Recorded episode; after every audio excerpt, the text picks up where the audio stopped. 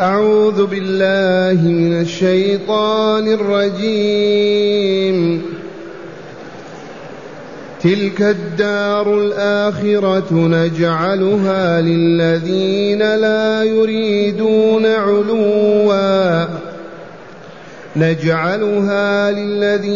لا يريدون علوا في الأرض ولا فسادا والعاقبة للمتقين. من جاء بالحسنة فله خير منها ومن جاء بالسيئة فلا يجزى الذين عملوا السيئة إلا ما كانوا يعملون. إن الذي فرض عليك القرآن لرادك إلى معاد قل ربي أعلم من جاء بالهدى ومن هو في ضلال مبين. وما كنت ترجو أن يلقى إليك الكتاب إلا رحمة من ربك فلا تكونن ظهيرا للكافرين. ولا يصدنك عن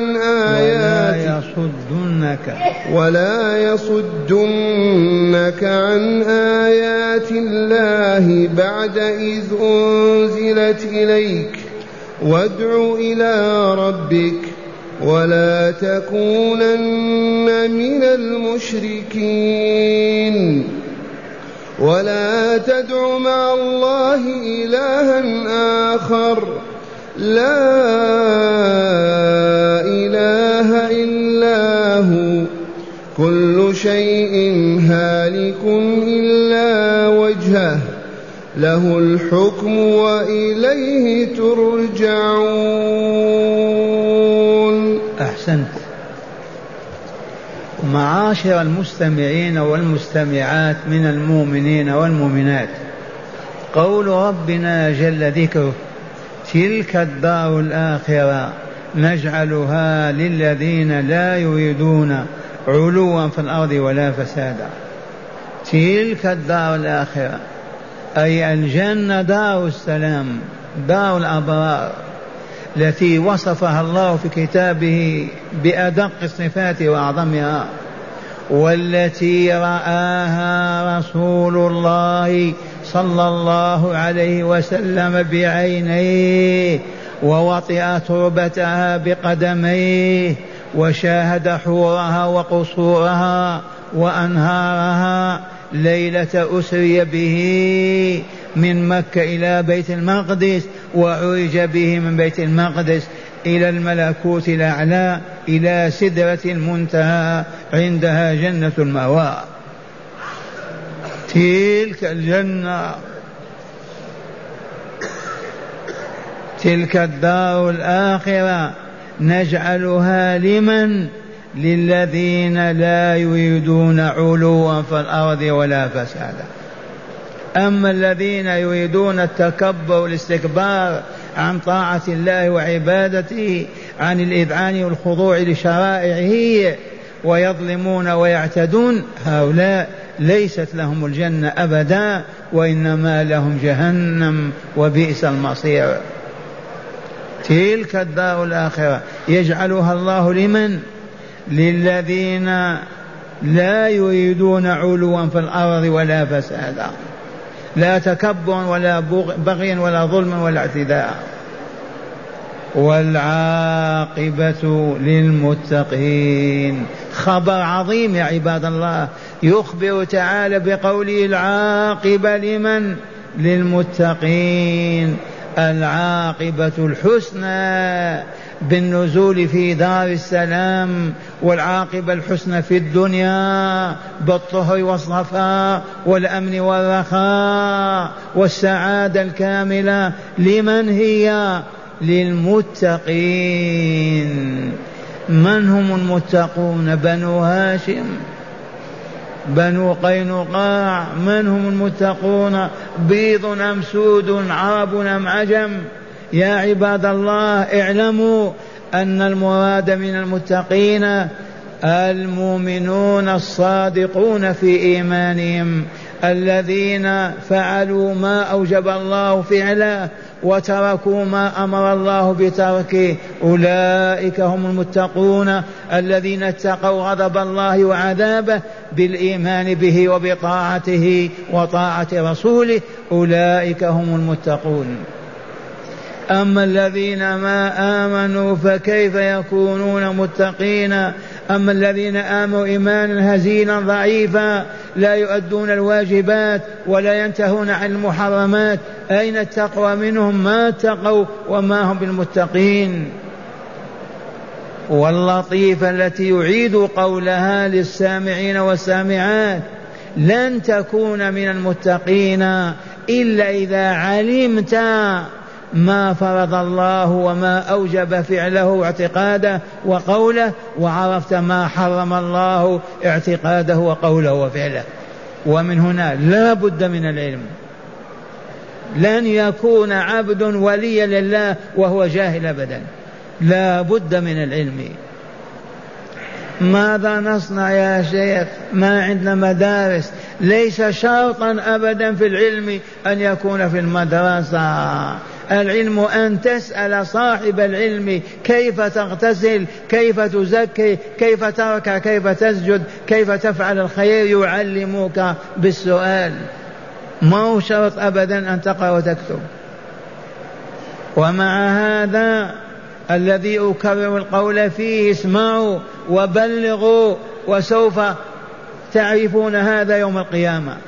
على أهل كل قرية من قرى المسلمين في الشرق والغرب بين العرب وبين العجم، على أهل كل حي من أحياء المدن في الشرق والغرب في العرب والعجم، إذا مالت الشمس إلى الغروب، دقت الساعة 6، وجب أن يتوضأوا ويحملوا أولادهم ونساءهم إلى بيت ربهم، أي إلى المسجد، يصلون المغرب كما صلينا. وبعد صلاة المغرب يجلسون النساء وراء ستائر، والأطفال في صفوف دونهن، والفحول كأنتم أمامهن، ويجلس لهم عالم بالكتاب والسنة، يدرسون ليل آية من المغرب إلى العشاء، يحفظونها، يعرفون مراد الله منها،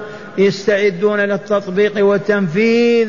وليل حديثا من أحاديث رسول الله صلى الله عليه وسلم يحفظونه، ويعلمهم المعلم ماذا يفعلون به. وهكذا طول العام، بل طول الحياة.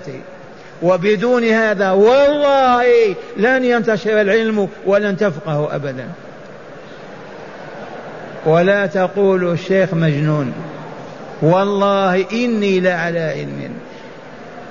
إذا لم يجتمع أهل القرية وأهل الحي في المدن بعد صلاة المغرب، يوقفون العمل الدنيوي ويقبلون على الله بنسائهم وأطفالهم ورجالهم. كل ليلة يتعلمون. كيف يتعلمون؟ ومن قال كيف؟ سلهم الآن كم علماء الأمة الإسلامية، كم العالمون في المدن والقرى. توجد قرى ما فيها عارف يعرف الله.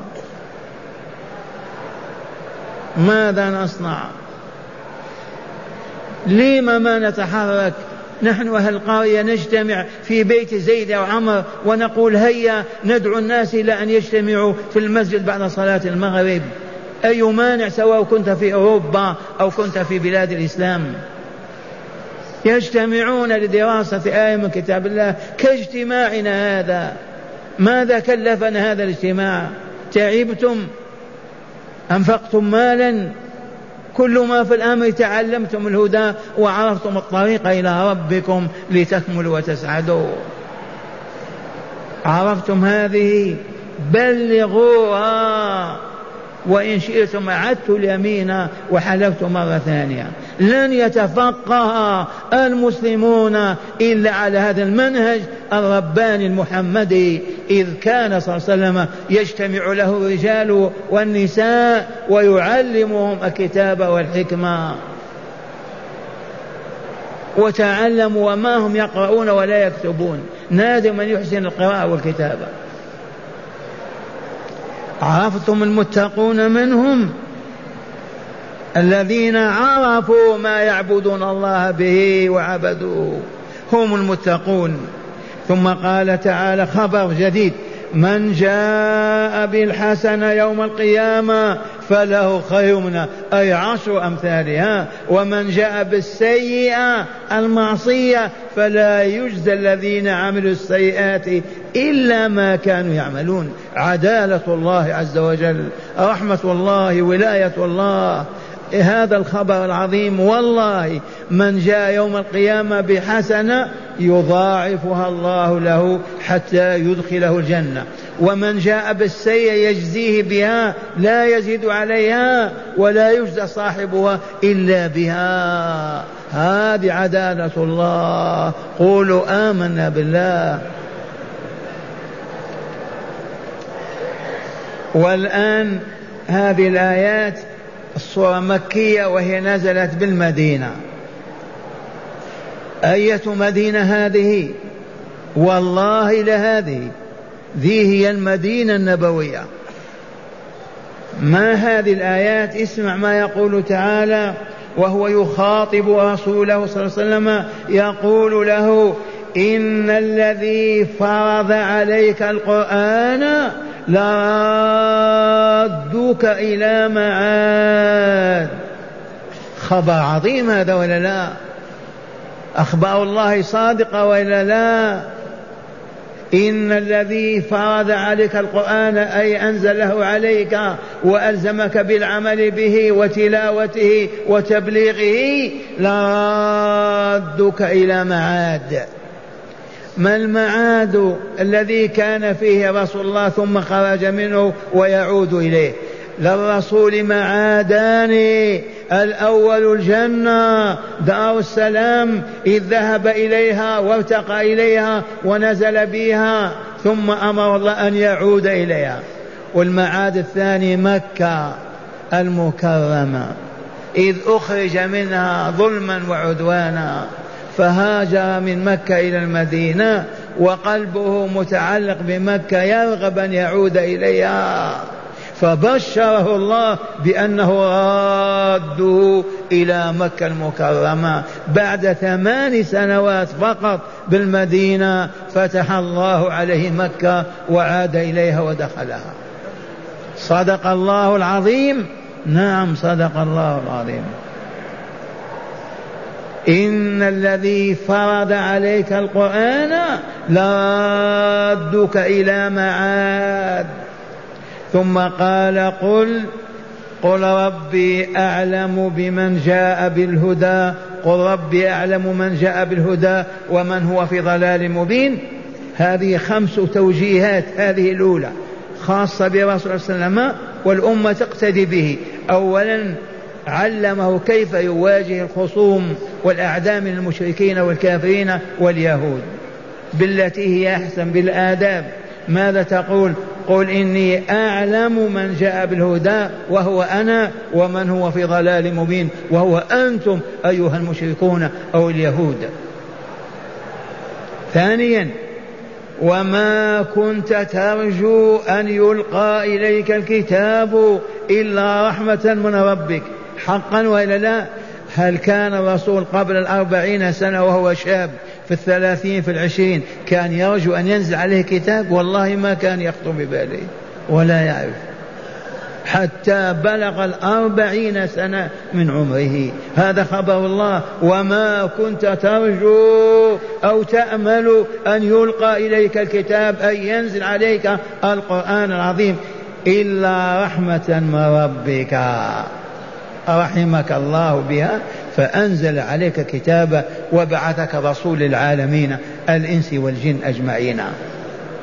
وقوله تعالى ثانيا فلا تكونن ظهيرا للكافرين. أكرمك الله، أعزك الله، شرفك الله، أرسلك الله، إذن إياك أن تكون ظهيرا معينا للكافرين، لا تقف إلى جنبهم أبدا، تساعدهم أو تعينهم، لأنهم كافرون بربهم بلقائه بشرعه ووحيه. هؤلاء يا رسولنا لا تقف إلى جنبهم أبدا. والأمة مأمورة بهذا ولا لا؟ نعم. فلا تكونن ناصرا ومعينا للكافرين. ثالثا ولا يصدنك عن آيات الله بعد إذ أنزلت إليك. إياك أن يصرفونك عن آيات الله بعد أن أنزل الله إليك فتهملها ولا تقراها ولا تطبقها ولا تعمل بها، سواء بالتخويف والتهديد أو بالإغراء المالي وما إلى ذلك. احذر يا رسول الله. ولا يصدنك عن آيات الله بعد إذ أنزلت إليك. لقد صد المسلمون في الشرق والغرب عن آيات الله بعد أن أنزلها الله على نبيهم، فلا يجتمعون عليها ولا يتدبرونها ولا يعملون بما فيها إلا من شاء الله. فلم تطبق شرائع الله ولم تقام حدوده ولا أحكامه، إعراض عن كتاب الله. ولا يصدنك عن آيات الله بعد إذ أنزلت إليك. لو ما أنزلها الله ما في عذر ما في بس، لكن أنزلها وبينها. رابعا وادع إلى ربك. يدعو من؟ البشرية، الإنس والجن، يدعوهم إلى الله ليؤمنوا به وليعبدوه من أجل أن يكملوا ويسعدوا في الحياتين، الدنيا هذه والآخرة المقبلة بإذن الله. وادع إلى ربك. خامسا ولا تكونن من المشركين. لا تكن من المشركين. عباد الله، من هم المشركون؟ الذين يعبدون مع الله غيره، يقولون من ربكم؟ الله، ربنا خالق السماوات والأرض، ربنا رب العالمين، ولكن يعبدون صنما أو حجرا أو شهوة أو إنسانا أو جانا أو ملكا من الملائكة. هم يؤمنون بأن الله هو الحق ويعبدون معه غيره. واقرأوا قول الله تعالى ولئن سألتهم من خلق ليقولن الله، قل من رب السماوات ليقولن الله. هكذا المشركون في مكة يعرفون أن البيت بيت الله وأن الله نبأ إبراهيم وإسماعيل، ولكن يعبدون الأصنام. بماذا يعبدون؟ يركعون أمامها، يذبحون الذبائح باسمها، يحلفون باللات يقول والعزى. ومع الأسف لما أعرض المسلمون عن القرآن وحولوه إلى الموتى أصبح كل بلد يعبد فيه الأولياء بالذبح لهم والنذر لهم والعيد كما يسمونها وبالحلف بهم وبالخوف منهم. وإليكم مثالا كررناه يشهد هذا يوم القيامة. كنت جالسا إلى جماعة من كبار السن وأنا طفل يتحدثون، قالوا فلان كان إذا كان زنا إذا فجر ما يمر بالشارع الفلاني حتى لا يمر بسيد علي، إذا زنا عصى الرحمن خرج عن طاعته فسق عن أمره يزني، لكن إذا كان ماشي ما يمشي مع الشارع الذي فيه ولي من أولياء الله معروف عندهم. عرفتم حالنا ولا لا؟ لأننا انصرفنا عن القرآن وحولناه إلى الموتى. لا يجتمع اثنان ولا ثلاثة على تدبر آية وشرحها وبيان ما فيها أبدا، بل قالوا قاعدة تفسير القرآن صواب خطأ وخطأ كفر. فكمموا أفواه الناس، ما أصبح من يقول قال الله أبدا، من أندونيسيا شرقا إلى موريتانيا غربا، إلا من نجى الله ورحم الله. كيف يكون علماء؟ كيف يعرفون؟ كيف يكون أولياء الله؟ ومن شك فيما أقول لضعفه، الجواب هل استعمرت أوروبا بلاد العالم الإسلامي من أندونيسيا إلى موريتانيا؟ أجيبوا نعم. كيف يسلط الله عليهم أعداء وهم أولياء؟ والله ما كانوا أولياء ولو غيره، فمن هنا أذلهم وسلط عليهم أعداءه. آية كالشمس لا ينكرها ذو عقل أبدا.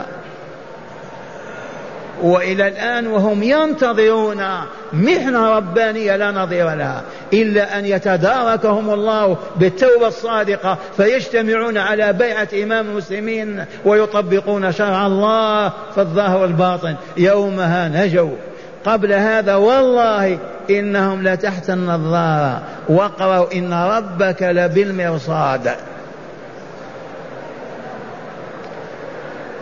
ولا يصدنك عن آيات الله بعد إذ أنزلت إليك وادعوا إلى ربك، وادعوا الناس إلى الإيمان والإسلام.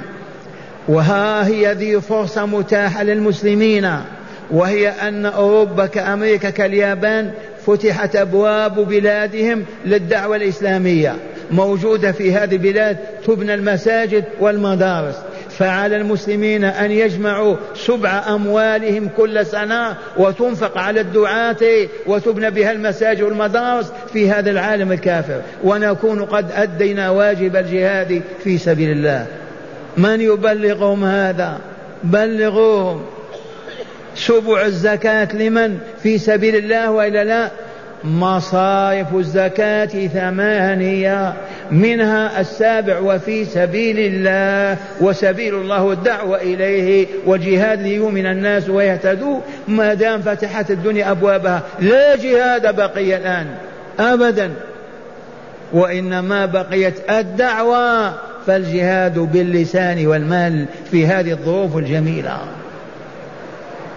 وقوله تعالى أخيرا ولا تدع مع الله إلهًا آخر يا محمد، ولا تدع مع الله إلهًا آخر. والرسول يدعو مع الله؟ حاشا وكلا، لكن نحن المعنيون أتباعه. إياكم أن تدعو مع الله عبد القادر ولا البدوي ولا سيدي فلان ولا فلان. وأخيرا قال تعالى لا إله إلا هو، أي الله، كل شيء هالك إلا وجهه، كل من عليها فان، ما يبقى إلا وجه ربنا ذو الجلال والإكرام، وله الحكم وإليه ترجعون. نرجع إليه وإلا لا؟ كنا عنده، نفختنا الملائكة في أرحام أمهاتنا، وعشنا في هذه الدار، ذكرناه شكرناه، ونعود إليه ليجزينا، إما بالنعيم المقيم في الجنة وإما بالعذاب الأليم في النار والعياذ بالله.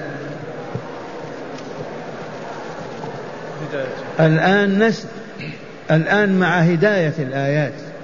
بسم الله والحمد لله. من هداية هذه الآيات أولا حرمة التكبر والاستطالة على الناس والعمل بالمعاصي، وأنه الفساد في الأرض. حرمة الاستكبار والظلم والطغيان وأذية المؤمنين والمؤمنات محرمة، وصاحبها من الهالكين. نعم. ثانيا بيان فضل الله ورحمته وعدله بين عباده بمضاعفة الحسنات وعدم مضاعفة السيئات. فضل الله على البشرية ورحمته بهم أن الحسنات يزيد فيها ويضاعف إلى الآلاف، والسيئات ما يزيد فيها السيئة، يجري صاحبها بها. هذا من فضل الله ورحمته وعدله. ثالثا العاقبة الحسنى وهي الجنة لأهل الإيمان والتقوى. العاقبة الحسنى ما هي؟ الجنة. العاقبة الحسنى ما هي يا عباد الله؟ أجيبوا. الجنة. أي جنة هذه؟ فوق السماء السابعة، من رآها محمد صلى الله عليه وسلم، من وصفها خالقها في كتابه الذي أنزله. ومن هداية الآيات أيضا معجزة القرآن في وقوع الغيب بعد الإخبار به، وذلك حيث عاد الرسول صلى الله عليه وسلم إلى مكة بعد الخروج. معجزة القرآن بدليل أنه وعده أن يرده إلى مكة وهو محاصر مقاتل في ضيق ومد قوية بسلطانها ورجالها، وعده أن يرده إليها، والله ما هي إلى 8 سنوات حتى دخلها منتصرا فائزا. صدق وعد الله وإلا لا؟ إنا لردوك إلى معاد، ومعاد الجنة لا تسأل. اقرأ. ثانيا مشروعية الملاينة في الجدال والمناظرة أثناء الدعوة باستعمال أسلوب التشكيك. ما فهمت. مشروعية الملاينة في الجدال والمناظرة. مشروعية الملاينة، الداعي إلى الله ليهودي أو نصراني أو بوذي أو كذا يدعوه بالمعرفة والحكمة والحسنة، ما هو بالغلظة والشدة والعنف والسب والتهديد. الرسول علم رسوله هكذا الله ولا لا؟ نعم. ثالثا حرمة معاونة الكفار ومناصرتهم لا سيما ضد المؤمنين. حرمة معاونة الكفار ومناصرتهم ضد المسلمين لا تحل أبدا. نعم. رابعا وجوب الثبات والصبر على الدعوة حتى نجاحها ببلوغها الناس واستجابتهم لها. هذه لك، وجوب الصبر على دعوة الله بين الناس بالموعظة والحكمة والحسنة والوجه الطلق والكلمة الطيبة، يدعو إلى أن يؤمن المؤمن الناس ويدخلون في رحمة الله.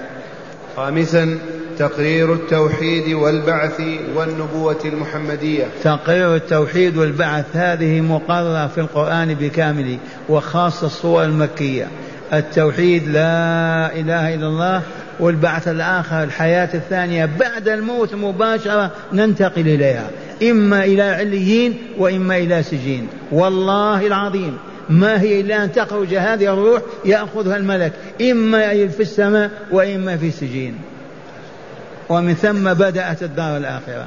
سادسا فناء كل شيء إلا الله تعالى، إلا ما ورد الدليل بعدم فنائه وعد منه 8 نظمها بعضهم في قوله هي العرش والكرسي نار وجنة وعجب وأرواح كذا اللوح والقلم.